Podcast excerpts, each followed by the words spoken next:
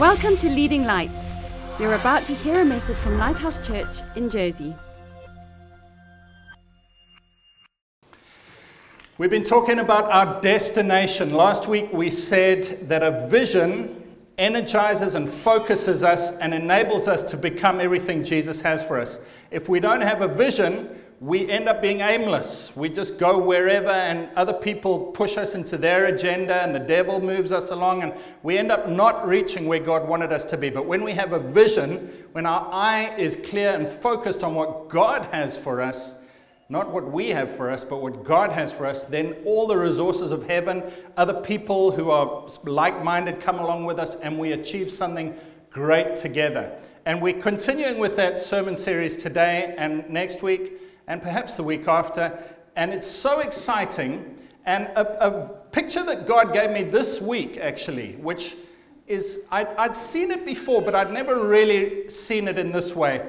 In the book of Revelation, John is given a message for seven churches in an area. It's not a very big area, a small geographical area, but there were seven lampstands, and he gets to see in, in the earth, he could see the seven cities and the seven churches, but he got to see behind the veil in heaven, and he saw Jesus standing amongst seven lampstands. And each of those churches, so on earth, it would have been a church called the Church of whatever, Laodicea, and it had a certain reputation, it had a certain character about it. People who went to that church said, Oh, they're the friendly church, or they're the loud church or whatever it was, it had a certain earthly characteristics. It had earthly leaders and an earthly preacher and, and all the earthly things. But he got to see what Jesus thinks of the church. And it was Jesus standing in heaven. The picture is Jesus shining with all the strength of the sun, and there's a sword coming out of his mouth. He's speaking with the sound of many waters.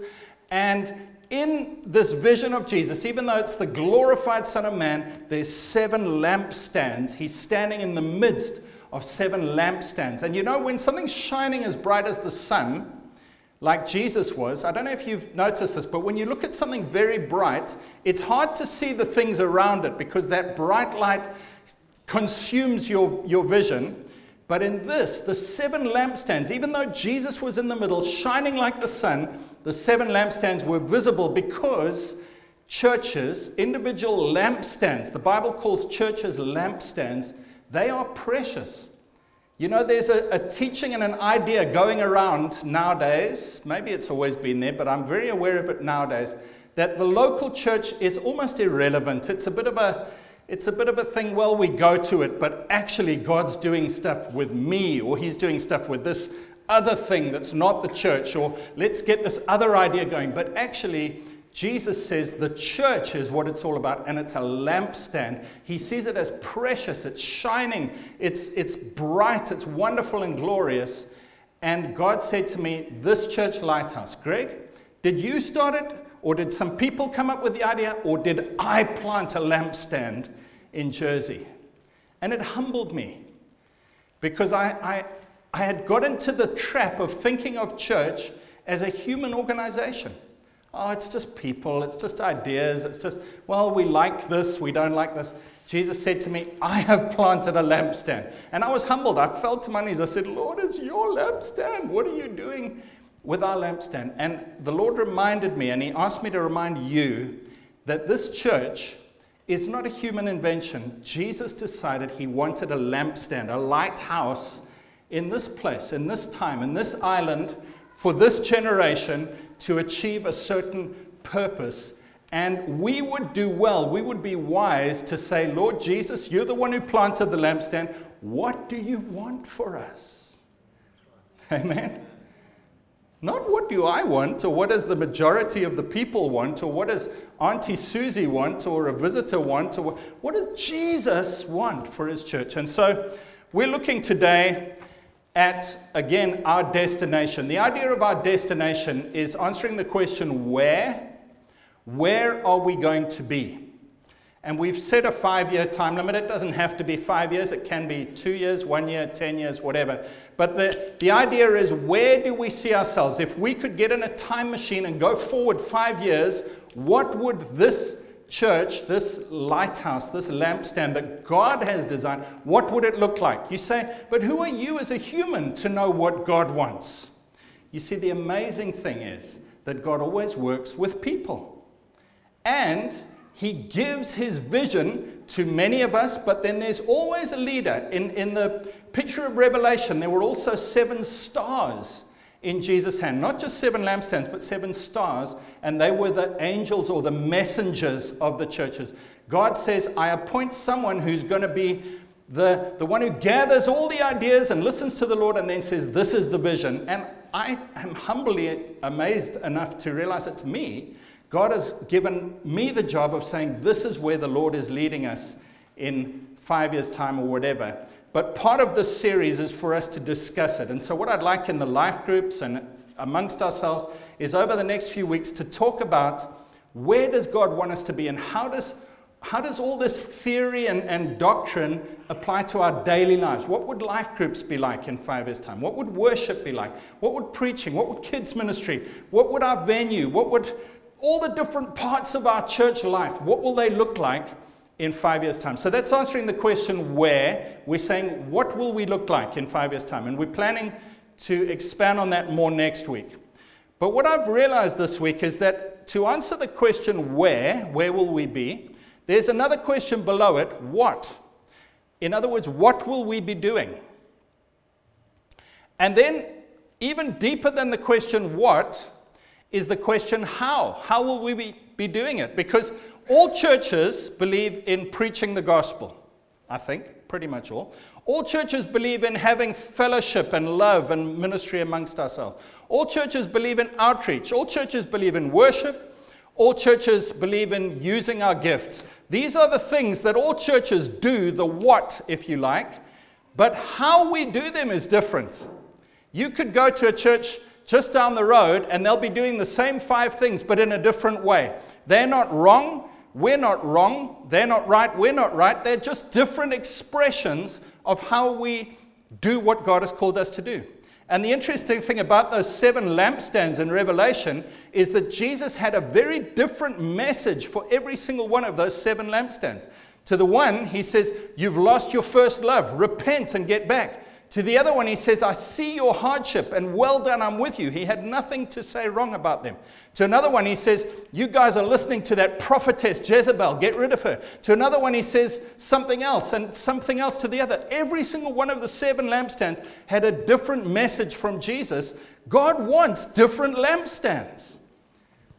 We were in a, a talk recently where a man said, How many churches are there in Jersey? And we all said, Ah, this many, 20, 30, 50. He said, No, there's only one. And I thought about it, and I thought, actually, how many lampstands are there in Jersey? And there are several.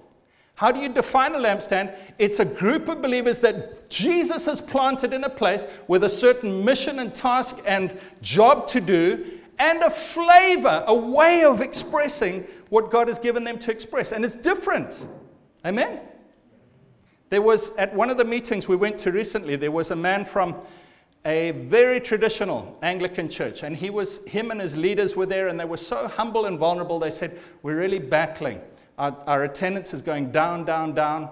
We, we don't know what we're doing. We don't know how to do it. We don't know how to get people in. And the Lord gave me a message for him. I went to him afterwards. I said, Brother, if you are obeying what God has told you to do, don't worry about all those external signs. You're doing what God wants you to do. Keep going. And he was so in, encouraged because he thought he had to copy what other churches were doing. And I said to him, No, God says, just do what God's told you to do. So, there's the what. Sorry, there's the where we're going to be. Where are we going to be in five years' time? I've got a picture. We're going to expand on it over the next couple of weeks. What about the what? What we do? Well, it's the worship, it's the outreach, it's the teaching, it's the family love, it's the um, all using our gifts. Then there's the how, how we do it. There are some hows that should apply to all churches. Um, and we've got them on this little handout that's on your chair, which you should be able to read. But there are other hows that are different. You know, some churches have a different style, a different way of reaching the community, a different way of doing their things. And that's great because how many of you know one church is never going to express the, the multi diversity of Jesus? It's just not possible. You know, when you turn on your radio, there's radio 1, there's radio 2, there's radio 3, there's radio 103, there's radio 4, there's radio 5. There's so many different types. They're all radio, they're all putting out music and information, but each of us has a different way of relating, and most of us listen to only one station most of the time. It's the same with Christianity. Jesus wants all of his amazing, multicolored diversity and, and wonderful um, character to be shown through different types of churches. And we are one of those. We're a lampstand. We're not the only ones. The others we respect, we love. But God has made us a lampstand. What kind of a lampstand are we going to be? So there's the where, there's the what, there's the how. But today I want to talk about the why. And I've got such a, an excitement in my heart about this message today. The Lord has showed me that if you get the why correct, the how and the what and the where will flow pretty naturally out of it. But if you focus on the where and the what and the how without understanding the why, you're going to battle in your Christianity. You're going to be having conflicts and fights and, and uh, different opposition between people because we all differ in our expression of the where and the what and the how. But if we get the why correct and we understand what, how God has set us up with the why being the main thing that we think about, everything else flows. Let me give you an example. If I said to you, we are going to go outside and we're going to dig in the parking lot for the next hour, that's the what. Then you say to me, What's the where? Where are we going to be? At the end of an hour, we're going to have dug a pit that's two meters deep. So we got the where, we got the what. What about the how? I want you to dig with enthusiasm and teamwork. How many of us realize that after about 15 minutes, we would start to flag? And some people would be complaining. Some people would be saying, Man, this church, I, what's going on here? But if I told you the why, if I said to you, there is a buried Roman treasure hoard of coins under the parking lot. Suddenly, the how is no longer a problem. The what is no longer a problem, and the where is no longer a problem because we understand why we're doing it. There are many talks on YouTube now and TED Talks and whatever speaking to business people and saying, don't just focus on the what you do as a business. We make mobile phones. Don't just focus on the how we make mobile phones better. Focus on the why we want to challenge and innovate and make new products that excite people. If you focus on the why, all those other things just become almost irrelevant. And that's why we are happy to buy not just Apple phones, but whatever Apple make, we'll buy. Why? There's other people that make them as well, but we understand the why. They've got to drive underneath that company that says we want to innovate and make things better and new. And so we say, I trust these people. It's the same in business, it's the same in family. How many of you have said to your young child, I want you to put your seatbelt on? And they say, Why? And you say, So that we don't have an accident. Why? So that we don't all die. Why? And they just go on and on and on until you give them a reason that makes sense to them underneath. And then the child goes, okay. Although often they don't. In business life, if you get an employee and you say to them, do this many hours a day, I want you to fill in a timesheet. I will pay you this much, you will do this. That's the what. And they say, okay. And then you say the how. We try, and, we try and motivate them and wind them up and excite them. We say, we want you to work with enthusiasm, with teamwork, with a smile, with, with uh, friendliness to our customers. And they say, okay, that's the how. But you won't get motivation until you say to them, we are making a product that makes people's lives better and they get excited about it. They understand the why do we exist? Why do I go to work every day? Some people go to work to make a paycheck. They're motivated by need or greed. Some people go to work because their boss is a fierce dragon. They're motivated by fear. And it's the same in church. Some people go to church and even preach because they're motivated by need or greed. They say, I've got this huge hole for affirmation and I want people to think I'm wonderful. So let me become a preacher and then people will say how great I am. Some people go by fear. Oh, well, it's peer pressure or society expects it or, or I'll go to hell if I don't. But when I understand the real why in a business, in a church, in a family, in whatever it is, the motivation floods up. There's this spring, wellspring of motivation and joy that comes out of us. Does that make sense to you? So let me recap. We're wanting to know where we're going to be in five years' time. That's a destination. And it's not just for us as a church. You as an individual, you as a family, you as a business person, whatever it is, you want to know where you're going to be. And you want it to be God's vision, not your own. You want to know what you're going to be doing. You want to know how you're going to be doing it. But all of those are pretty much meaningless if the why is not there or if the why is incorrect.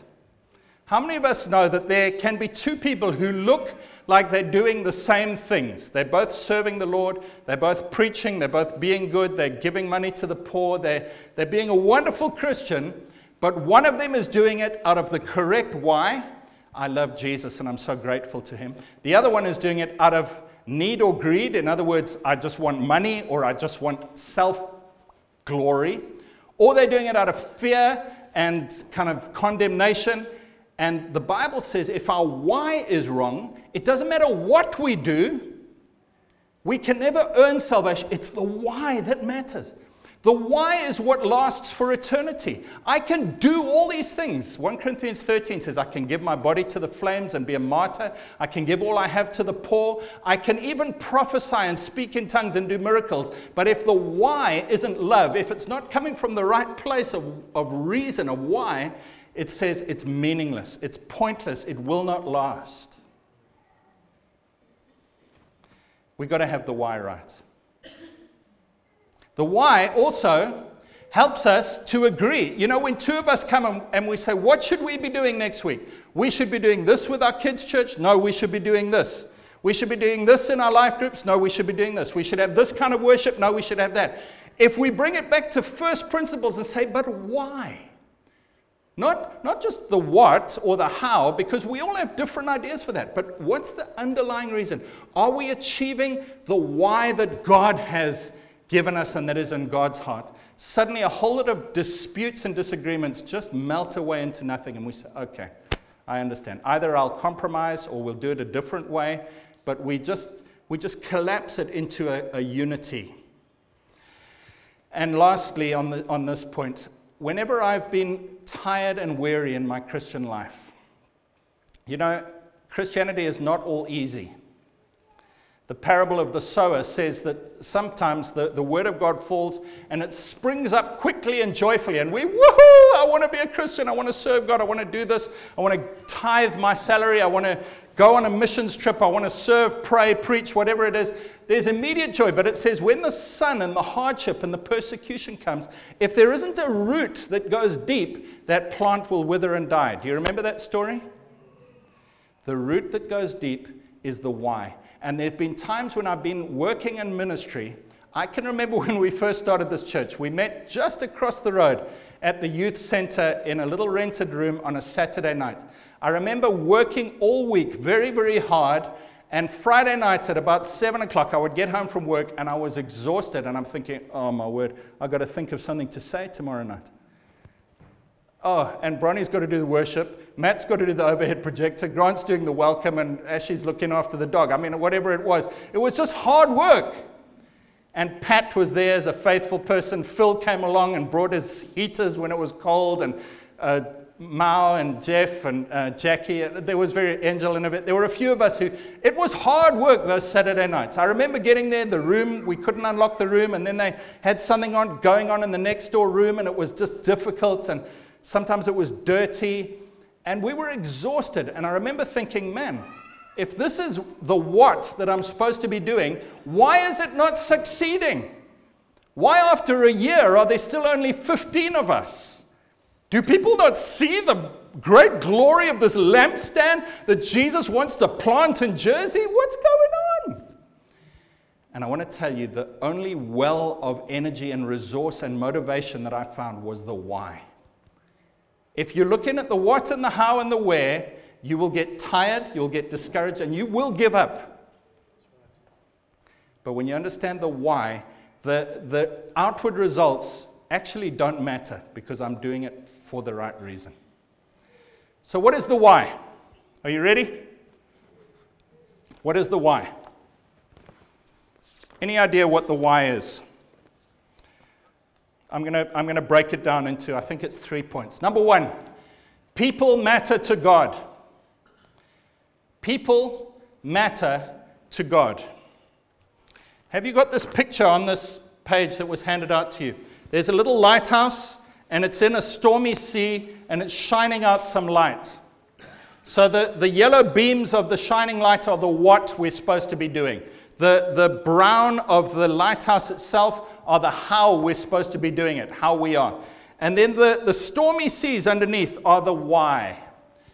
And I want to say that God was happy in his own lighthouse.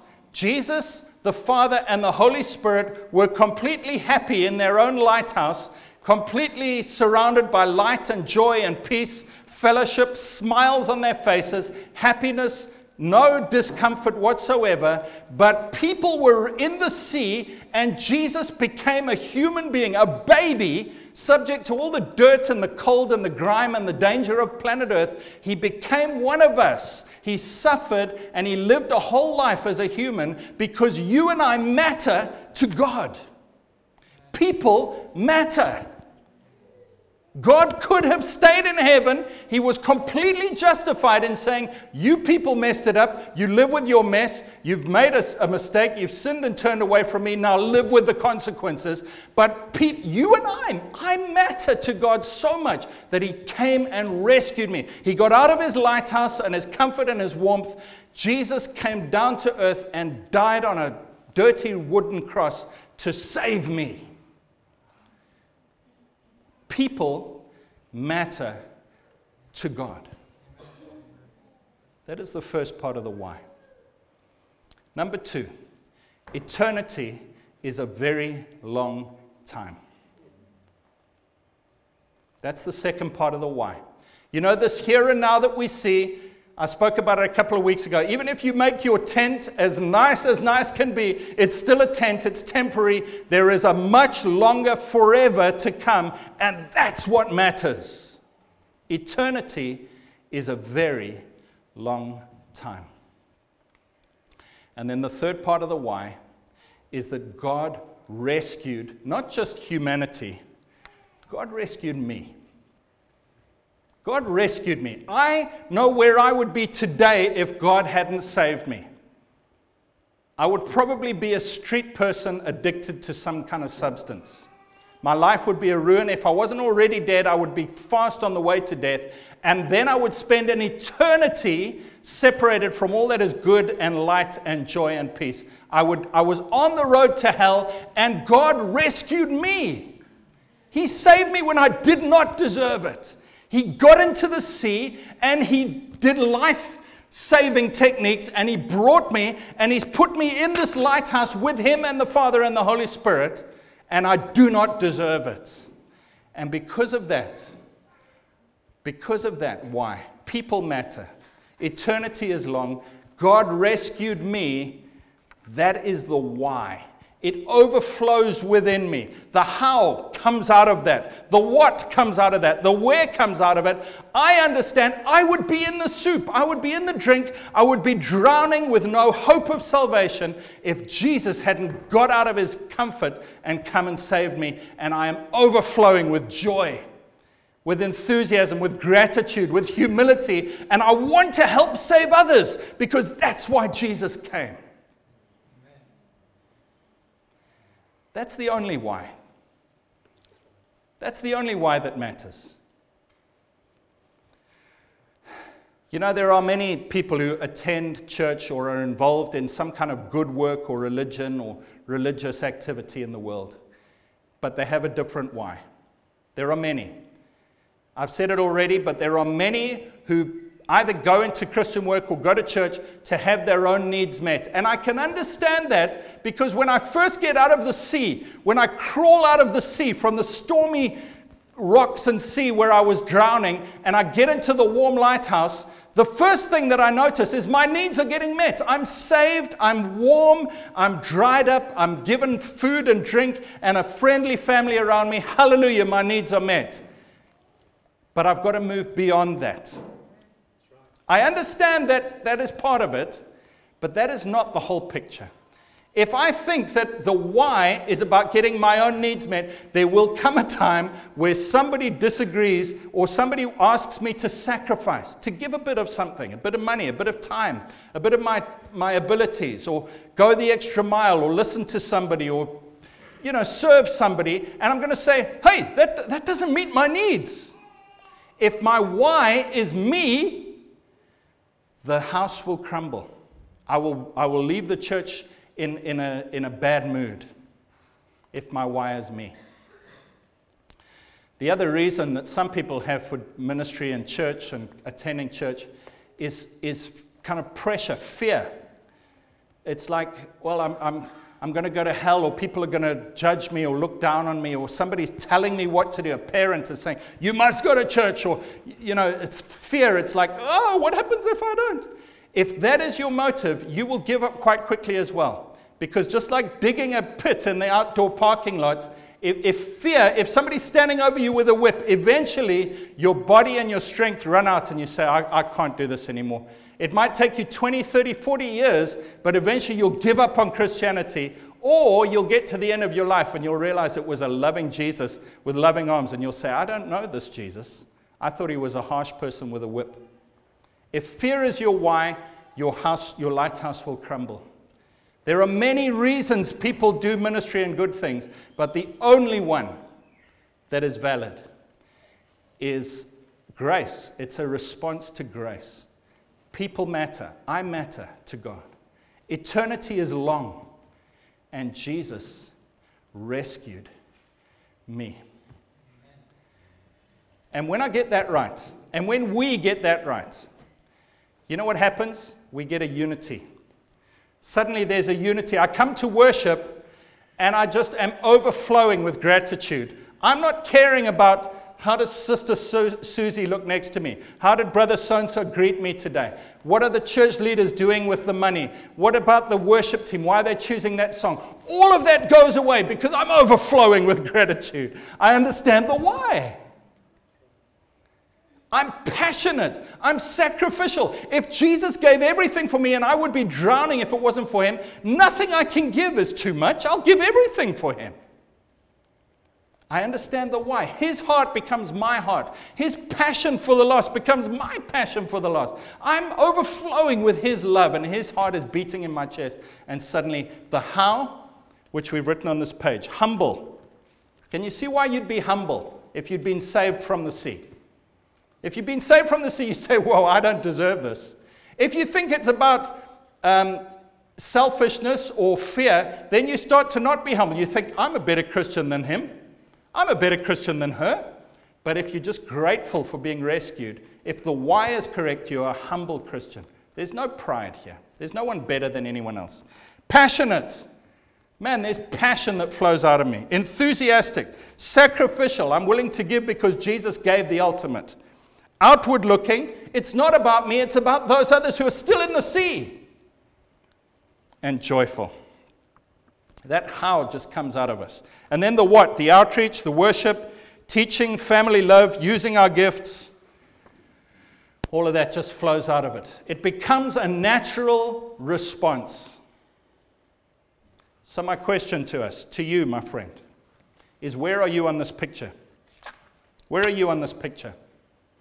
Are you in the sea? Are you still in the sea? Are you paddling desperately, exerting all your strength just to stay afloat? And church seems to be a place where maybe others will help me stay afloat. I want to say to you today you can find salvation, peace. You don't have to struggle anymore. I rest in Jesus. Why? Because it's all what He did for me. I could never earn it. He saved me. I was unconscious, lying in the water, and He came and He dragged me into the lighthouse and He cleaned me up. It's all about Him, it's peace and security. Maybe you're in the lighthouse and you, you got saved. You can remember that day when Jesus saved you, but you've slipped away from understanding the why and you've started looking at the how and the what, and you're starting having conflicts with other people. She doesn't do it the same way I want to. I, I'm looking for more power, glory, fame, position. They, they do the, the what that they do. They do worship and I do outreach. We conflict. Maybe you're having those feelings and those thoughts in your life. Get back to the why. Maybe you're weary as a Christian. Maybe you're like the older brother in the prodigal son. You remember the prodigal son gets back to the father's house. The father runs and welcomes him with open arms, throws a big party, and the older brother comes in and he's got a miserable face and he says, Father, I've been slaving and laboring for you all these years and you never gave me anything. And now this boy just comes in from sinning and you just throw a big party for him. We need to get back to the why. We need to say, I was in the sea. Anyone who comes in out of the sea is welcome because I was the same as them. And then what has come out of this on this piece of paper?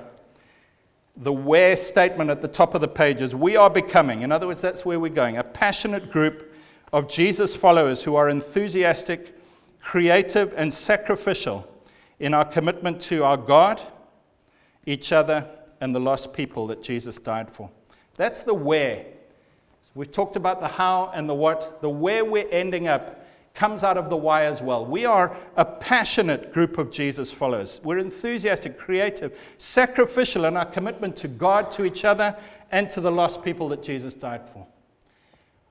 And then our, our statement, our one line statement is for God, for each other, and for the world.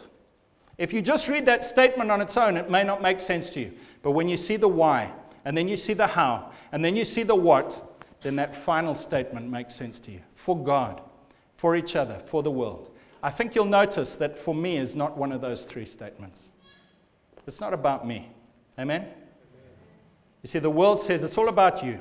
Find the best supermarket, find the best doctor, find the best entertainment, find the best home, find the best spouse, meet your own needs. And Jesus says, if you understand the why, it's not about you, it's about God.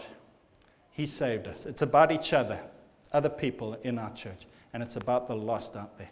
When we get that right, friends, we are on track. That lampstand that Jesus has planted, we now know exactly why we're here and where we're going. There are some things, what I've spoken today is generic for all churches, but there are some things that are specific to this lampstand and this lighthouse, this time and place. And we're going to be talking about those in the weeks to come. But I encourage you to get these conversations going. And for your own life, for your own family, for your own career, think about how does this apply? Have I got the why right? Why am I going to work every day? Why do I work as a doctor, as an accountant, as a teacher? Why do I do it? Is it need or greed? In other words, am I just trying to earn a crust?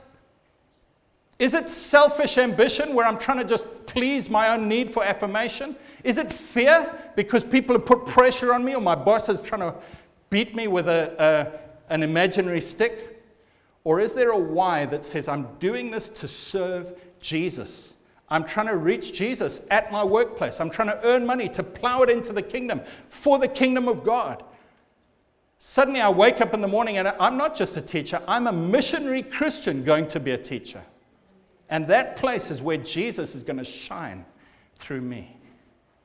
Let's pray together. Would you stand? Thank you, Lord Jesus. Thank you that you give us the ultimate why. Lord, I want to confess for my own life that there is no other why that makes any sense or has any value in my life or for my life. There is nothing that compares to what you've done for me and how I can then use these gifts to do this for others. Jesus, nothing compares to this why. Please forgive me, Lord, for losing my focus and looking at the what's or how's or where's without realizing the why. Please forgive me for, for getting off track from time to time. And Lord Jesus, I pray that you would burn into my heart and soul today, forever, the why I exist. The why I exist. Please, Lord Jesus, burn it into my heart. Nothing else matters as much as this. Help us as a church, Lord, to keep the why as the main focus in front of our eyes. It's not about us, Lord. It's not about me. Jesus, it's about what you've done and what you think about people around us and, and eternity and, and what you've done for us, Lord. Help us, Lord Jesus. I'm just going to ask you and encourage you right now to do business with God. If you need to repent, if you need to say, Lord, I'm sorry that I lost focus on what is really important, just say that to Him. You know, we need to chuck out the wrong thinking in order to let the right thinking take root in our hearts. So just allow Him now. Just say, Sorry, Lord, where I've maybe had the wrong motives for what I've been doing, where I've had a wrong attitude, where I've got off track, where I've focused more on the wrong things than on the right things. Lord Jesus, help me, forgive me, and set me straight. In Jesus' name. Amen. Thanks for listening. Please visit leadinglightsnetwork.com for more resources and subscribe to our podcast on iTunes. Please consider supporting this ministry financially by making a donation on the giving page of leadinglightsnetwork.com or lighthousejersey.com.